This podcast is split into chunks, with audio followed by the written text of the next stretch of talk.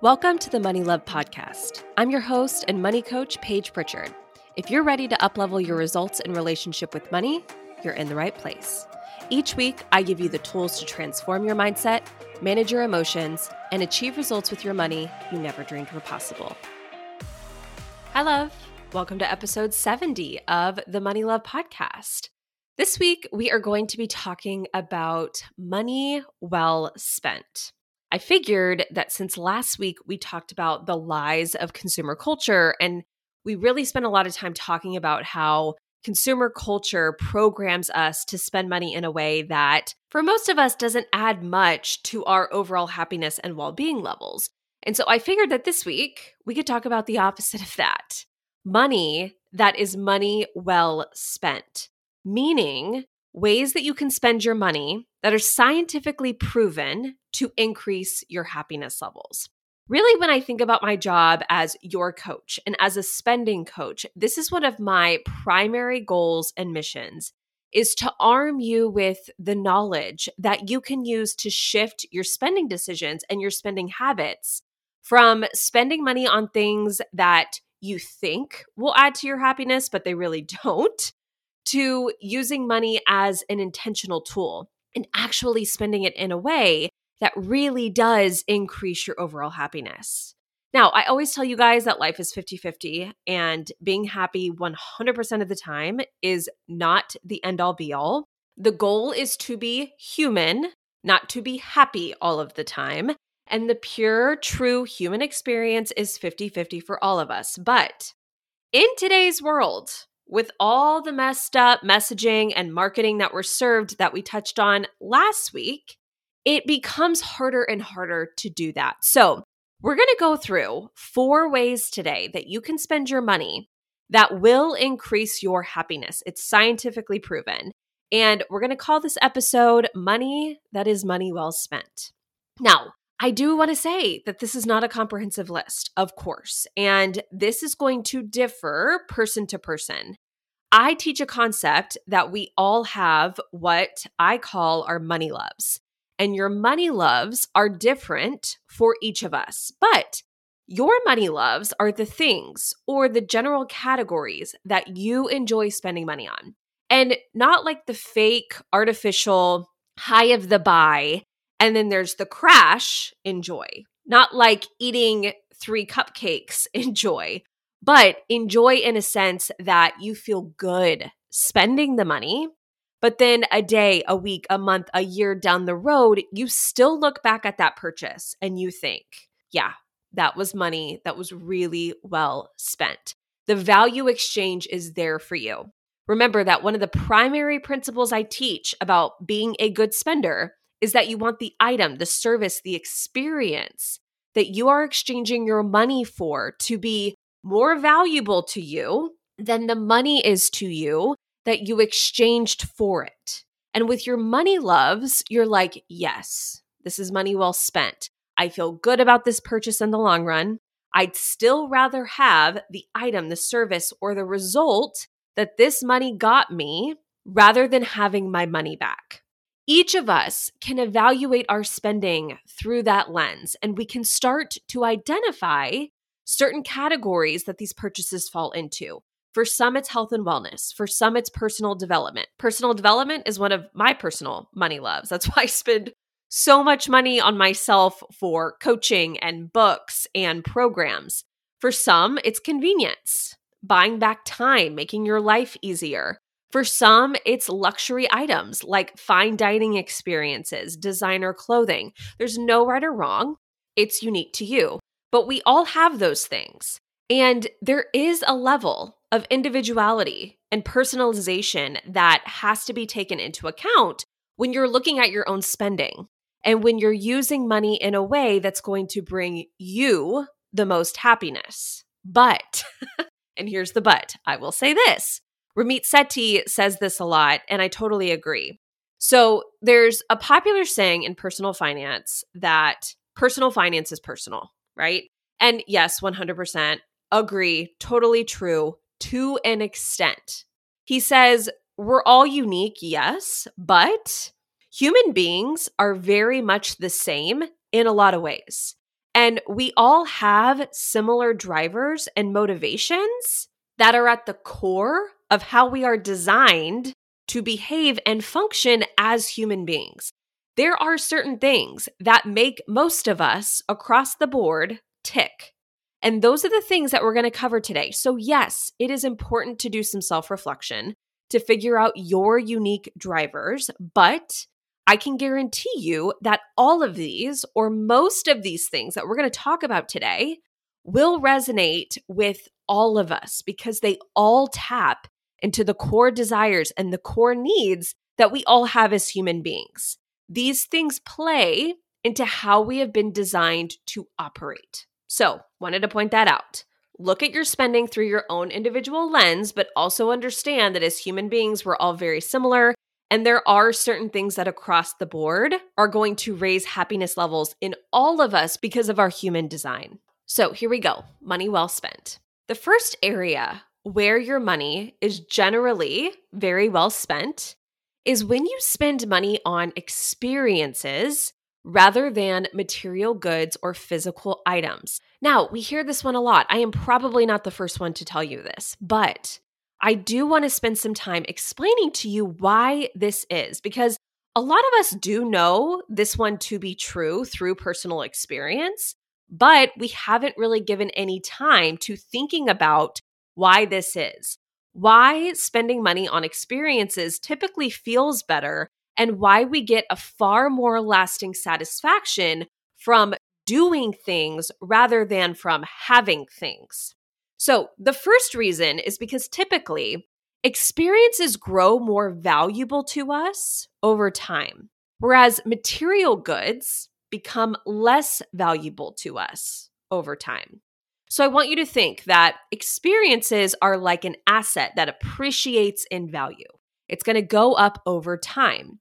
But most material items to us are depreciating assets. They become less valuable, less exciting, less useful to us over time. They lose their allure to us. And like we've talked about last week, we acquire new things and we play with them for a little bit and we're dazzled by them for a little bit. But then, usually five minutes later, we're on to acquiring the next shiny new toy in 0.5 seconds. But experiences are different because experiences have a lasting effect to us because we take a lasting pleasure in the memories that we have from them and then the stories that we get to tell about them years down the road. So, think about a trip that you've taken, a concert that you went to for your favorite artist, a one of a kind dining experience that you had.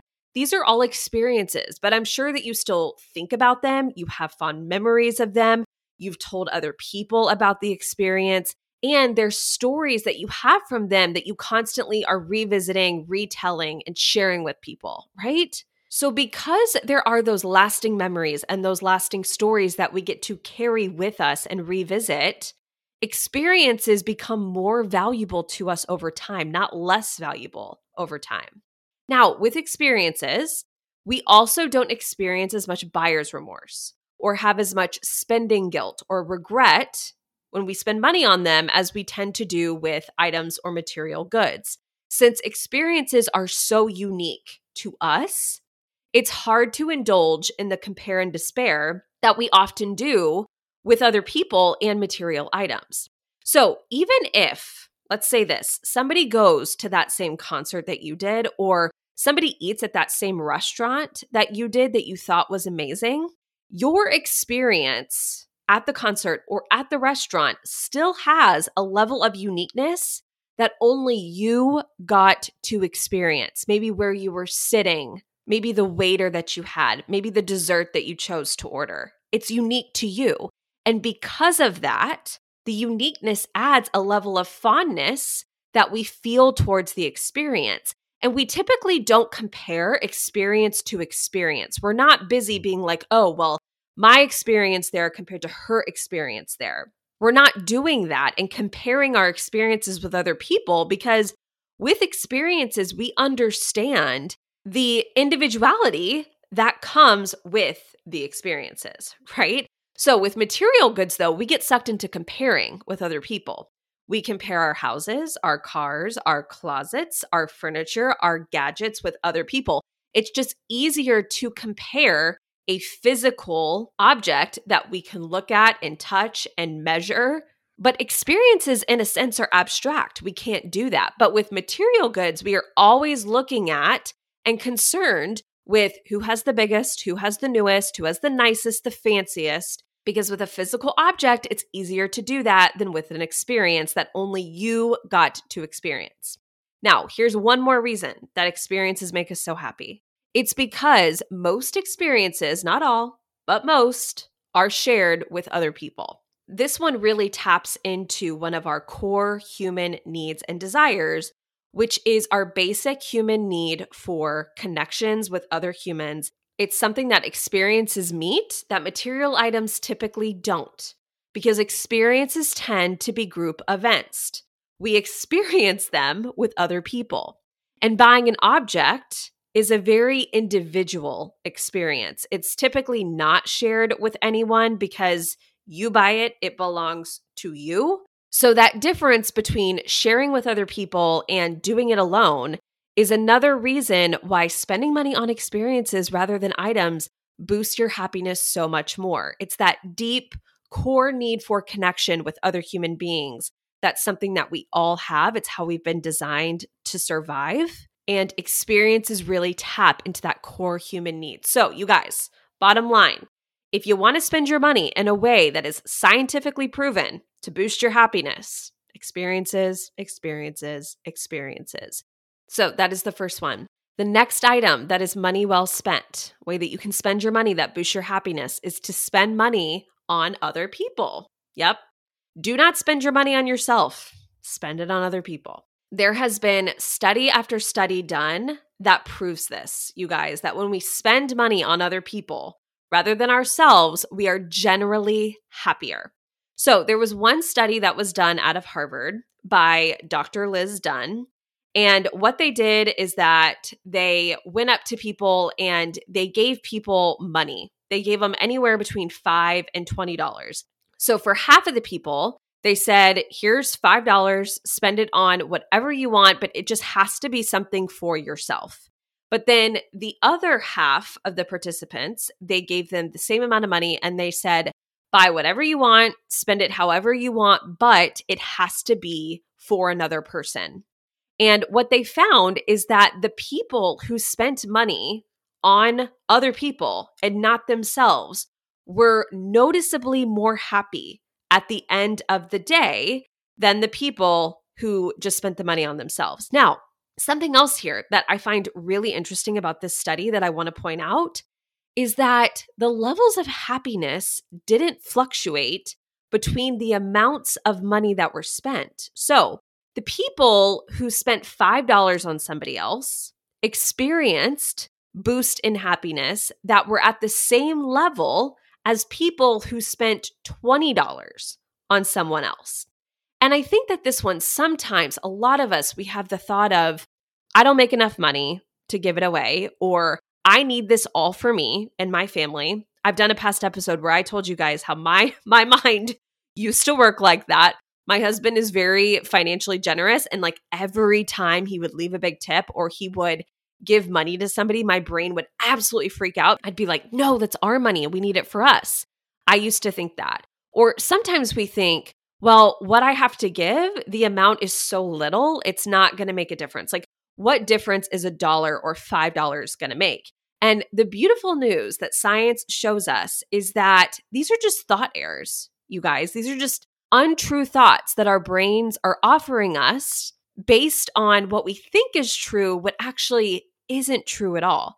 Because this study shows us that whether you give $5 or $20 to somebody, the boost that you're going to receive in happiness is just the same.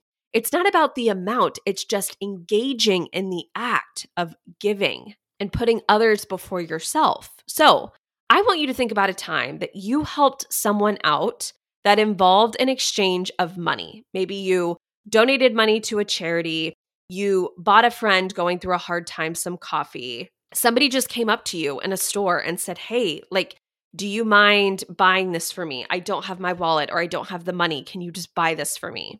I want to tell you guys something that I started doing a couple of years ago. And it sounds a little crazy, but it really has been a game changer for me. And this doesn't happen often. Like, I'm not saying this happens like all the time, but I think most of us have had situations like this where you have been approached by somebody that maybe you don't know and they're asking you for money. And I just decided a couple years ago that anytime anybody asked me for help concerning money, the answer would always be yes. Now, assuming it was within my financial means to do so, I'm not saying if somebody came and said, Hey, will you give me $100,000? I'd be like, Sure. But you know what I'm talking about, right? I know sometimes outside of our grocery store, there are families and they're just kind of sitting outside of the grocery store and they're just hoping that somebody will be like, hey, like, come in with me, I'll buy you some groceries. And I just decided a long time ago that anytime anybody ever asks me for money, the answer is always yes. And sometimes people get confused by that because the immediate place that their mind goes to is, well, aren't you afraid that you're going to get taken advantage of? And my answer is always like, no, I'm not really concerned I'm getting taken advantage of. Even if the person is being untruthful and I am being taken advantage of, I started looking at it first through the lens of the benefit that I get to receive from it. Like, I get to receive such a huge benefit, such a huge happiness hit and a feel good hit by doing it that even if somebody is taking advantage of me, like, I don't really care. It feels amazing to help people out, to be financially generous in that way. And so, yes, maybe sometimes I'm getting taken advantage of, but I'm not going to go through life being automatically skeptical of other people and untrusting of other human beings. I'm going to assume the best in other people. I'm going to assume that they genuinely need help. And I'm going to feel so happy, so excited, so blessed to be the one that has the financial means to be able to help them. And so I just decided a long time ago anytime anybody like has like the courage or the guts to come up to me and, and ask me for help, like the answer is always going to be yes. So that's a little sidebar, but I just wanted to offer that to you guys because it's a decision that I made a couple years ago and it's been a total game changer for me. Now, let's come back to it. This one is similar to the last one in that the reason that it feels so good to spend money on other people rather than ourselves is that when we help people, we feel connected to them. It feels good to help people. It feels good to put others before yourself. It just feels good. And as a result, it makes us happy. So here's your homework for this one just go out and just spend some money on something that isn't for you. It's for somebody else, could be anything. The amount doesn't matter. Don't freak out about the amount. It can be a dollar. Just go do it. And you guys, this is another thought error that I want you to see. Your brain wants you to be in scarcity. It is wired for negativity. And it's usually in the automatic habitual survival mode most of the time. And so our natural gut reaction is to hold on to our money and hold on to it really tightly. So this one isn't easy. Your brain wants to tell you and convince you that no, you're going to be happier, you're going to be safer if you spend this money on yourself and if you keep it. Don't let it go, don't give it to other people. But it's just another thought error. I have so many examples of this in my own life where I can point to and be like, oh, wait, that's actually not true at all. It feels so much better when I spend money on other people rather than spending money on myself. Now, I do want to make this disclaimer about spending money on other people really quick before we move on to the next one. This is really important. I feel very strongly about this. This one only works when you spend money on other people and you give money away with no strings attached. You expect nothing in return from the other person. You do not have ulterior motives for giving people the money or for buying things for others. If there are strings attached, if you are expecting a quid pro quo situation, if in the back of your head you're like, well, I gave them money, so they should do blank or say blank or be blank. If there is an expectation attached to the money that you're giving, it's not going to work. It's not going to feel good. It's not going to feel good for you. And it's definitely not going to feel good for the other person. It's not the same thing as giving money away or spending money on someone without having any strings or any rules attached to it. By spending money on people, I do not mean spending money on people to control them, to manipulate them, or to buy the love or respect of other people. A lot of us try to do this, and it just ends up making us unhappier than we were to begin with. And it's our own doing, it's our own fault because of the expectations that we attach to the money that then are not met or followed by the person that gets the money. And we're not just giving it purely out of love and kindness without rules, expectations, or strings attached. So, that is a big disclaimer. If you do that, it's going to negate that whole thing. The next category, number three, of money that is money well spent, is buying back your time and buying back a sense of control over your life. Now, this is a big one that can lead to massive jumps in happiness and life satisfaction. I know for many of us, there is truly no worse feeling and no bigger hit to our happiness than having to spend our time doing something that we don't want to do and also feeling like we don't have a sense of control or autonomy over how we spend our time. So, if we can find ways to spend our money that buys us back that sense of control and buys us back some time, especially the time that we would have spent doing something that we don't enjoy, it's money well spent. Again, this is going to look different for each of us, but I want you to think about the things that you really don't like doing. And if it's possible for you to spend money to have someone else do it to free up your time. So if you hate cleaning, hire someone to clean for you. If you hate laundry, hire a laundry service. If cooking and meal prep isn't your thing, invest in those like pre made meals that get delivered straight to your door. If there are certain errands that are consistent items on your to do list that keep popping up that you absolutely loathe doing, like going to the dry cleaners, going to the post office, washing your car, things like that, you can hire somebody and pay them just an hourly rate to just run those errands for you. You can do that nowadays with the internet. It's a beautiful thing. So, those are some examples of figuring out the things that you really don't like doing and trying to figure out if you can pay someone else to do those for you. That, in a sense, is buying back time, buying back control over how you spend your time, specifically by not having to do things that you hate doing. Now, another area that I want to bring to your attention in this one, and this one doesn't necessarily involve spending money, but it's important is how we spend our time and our days within our jobs and our professions.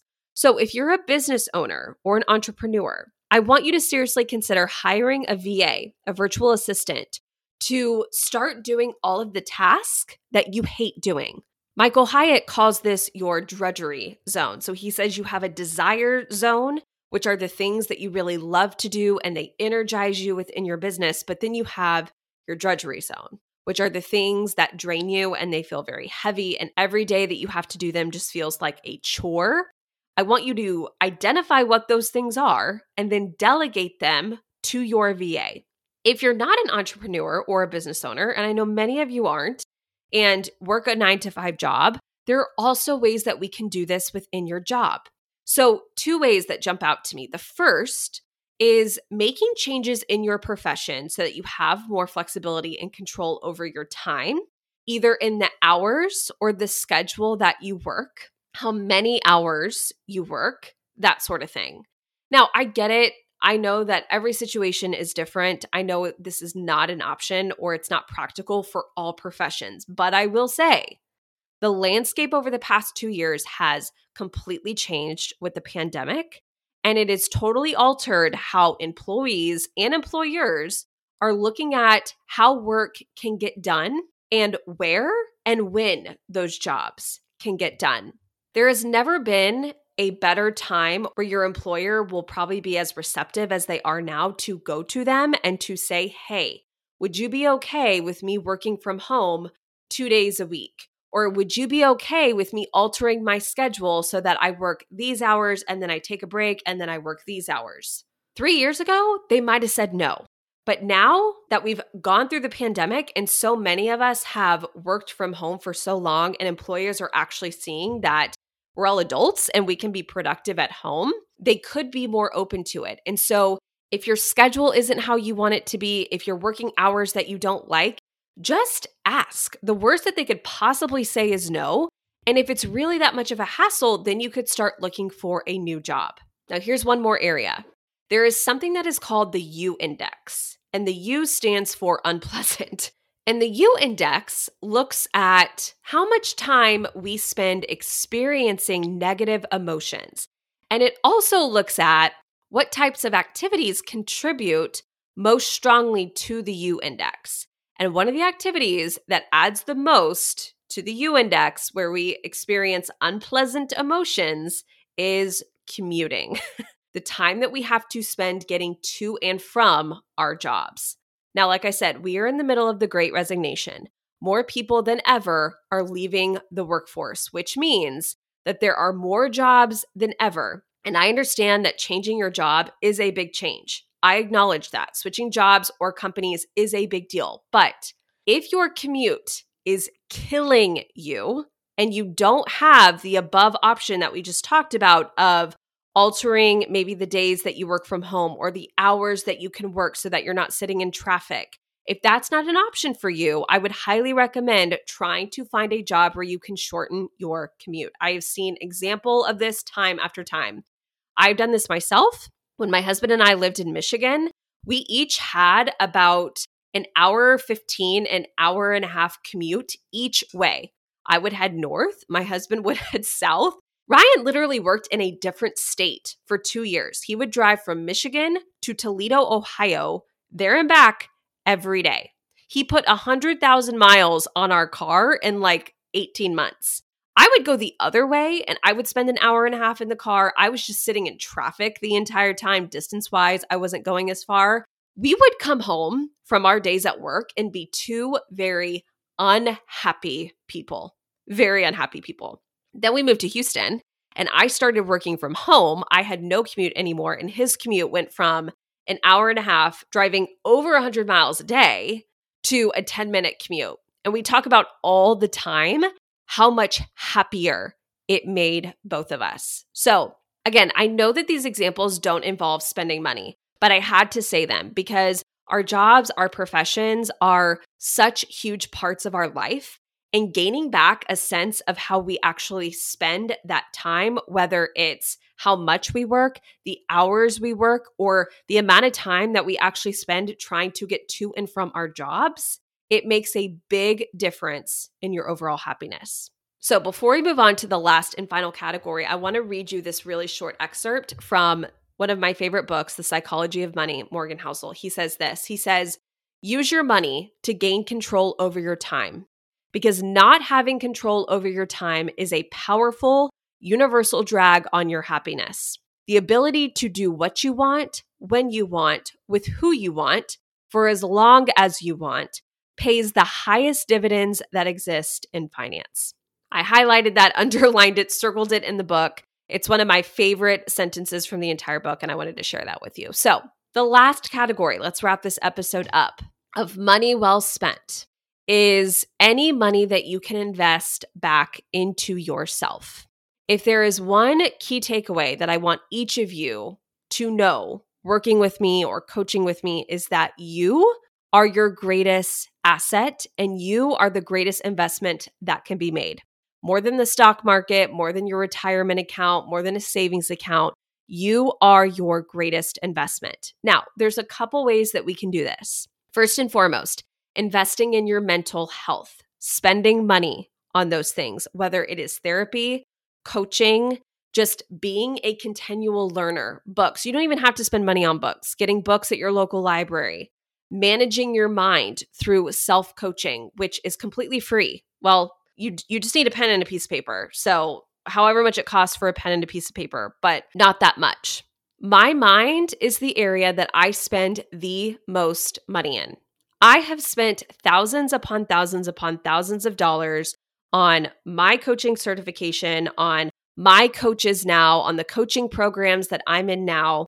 I see such a huge return, such a huge ROI on the money that I invest into my mind. Any dollar that I invest into my mind, I know is coming back to me tenfold. Not only just in monetary returns, but also just in feeling better. Because you guys know the mind, your thoughts, your beliefs is where it all begins because when you can take care of your mind, you can move on to the next pillar of your health and taking care of yourself, which is your emotional health. So, again, this is taking time for yourself, getting coaching, going to therapy if you need to, talking to a trusted friend, giving yourself enough downtime, feeling your feelings and not buffering them away with food or alcohol or shopping or social media, keeping your emotional health in check and investing so that you can do that is so important. And the last pillar of this one is just your physical health. Okay. Anything that you can spend money on that's going to give you more energy, that's going to reduce any pain, any physical pain that you're feeling, that's going to help you sleep better, that's going to help you eat better. Anything like that, I say, is money well spent. Money that I have invested back into myself is the best money that I've ever had the privilege to spend because I know that I am my own best investment. Whether it's being mentally healthy, emotionally healthy, physically healthy, all of those things just in my overall well being, highest levels of ROI there are. I want to remind you that there is material wealth and then there's emotional wealth. And the world that we live in, consumer culture wants to tell you that material wealth is the most important thing. And that's what you need to be prioritizing. But if you have the opportunity to invest money back into yourself, if it's going to help you manage your mind better, if it's going to help you feel better emotionally or physically, there is no price that can be put on that. I say that given the choice between emotional health and material wealth, I would choose emotional health, hands down, no question, every single time. The reason that I think that coaching has been so valuable to me is because, yes, I want to go out and create a life that is amazing. And I want to blow my own mind with how much money that I can make. But I also know that because of the tools that I have of managing my mind, feeling my emotions, processing through that, I could live in a shack and be perfectly happy. And I know that about myself. And having that peace is the best gift and the best investment that I have ever, ever given myself. So let's recap money well spent. Spend money on experiences, spend money on other people, Spend money buying back your time and gaining back control over your life, and invest money in yourself because you are your best investment. So please take this and apply it. I want to remind you guys that the podcast is fantastic and I'm so happy that you're here. But I also want to push you and encourage you as your coach not to just be a passive learner. Passively consuming content is one thing, but are you actually going to take what we talk about here and apply it? And I want to tell you that that is why coaching or working with me directly or within one of my programs is so valuable because yes, I give you the knowledge and the tools and the information, but we also go and apply it to your life together. I want to remind you that we're three weeks away from Overcoming Overspending launching on March 1st please make sure to join the waitlist. If you join the waitlist, you will be the first to hear about it. And also, I will tell you if you join the waitlist, there might just be an extra little discount heading your way just because it helps me to get a sense of the interest when people join the waitlist so I can get a sense of how many founding members we're going to be inviting into the program. So, join the waitlist. The link to do that is in the show notes. Just scroll down, add in your email, you're added. Mark your calendars for March 1st. Overcoming Overspending is going to have the full program. It's going to have over 20 amazing modules that you can immediately start consuming. There's going to be a community aspect. There's going to be live weekly coaching calls with me. And you can also, within the program, buy individual coaching sessions with me if you want to do some one on one coaching and you still want a level of personalized, intimate support from me. So I hope you guys have enjoyed this episode.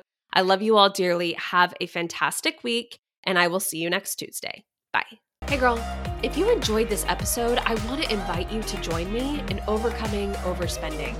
It's my signature program where I take you through my three phase approach to stop impulse shopping and overspending so that you can finally start making substantial progress with your finances. Through the self paced online program, the student community group, and live weekly coaching with me, you will receive all the encouragement you need to finally achieve lasting change with your money habits that have been sabotaging you for so long. You'll have money back in your pocket. You will leave behind the stress and the worry that you currently experience with money, and your spending will be controlled, purposeful, and actually feel good and be fun. The best part is, it's 100% risk free. You have a lifetime to implement my proven process. And after doing that, if you don't make your investment back, I will give you a full refund. Your results are guaranteed, or the program is on me. Just head over to overcomingoverspending.com to get started. I can't wait to have you as a student within the program.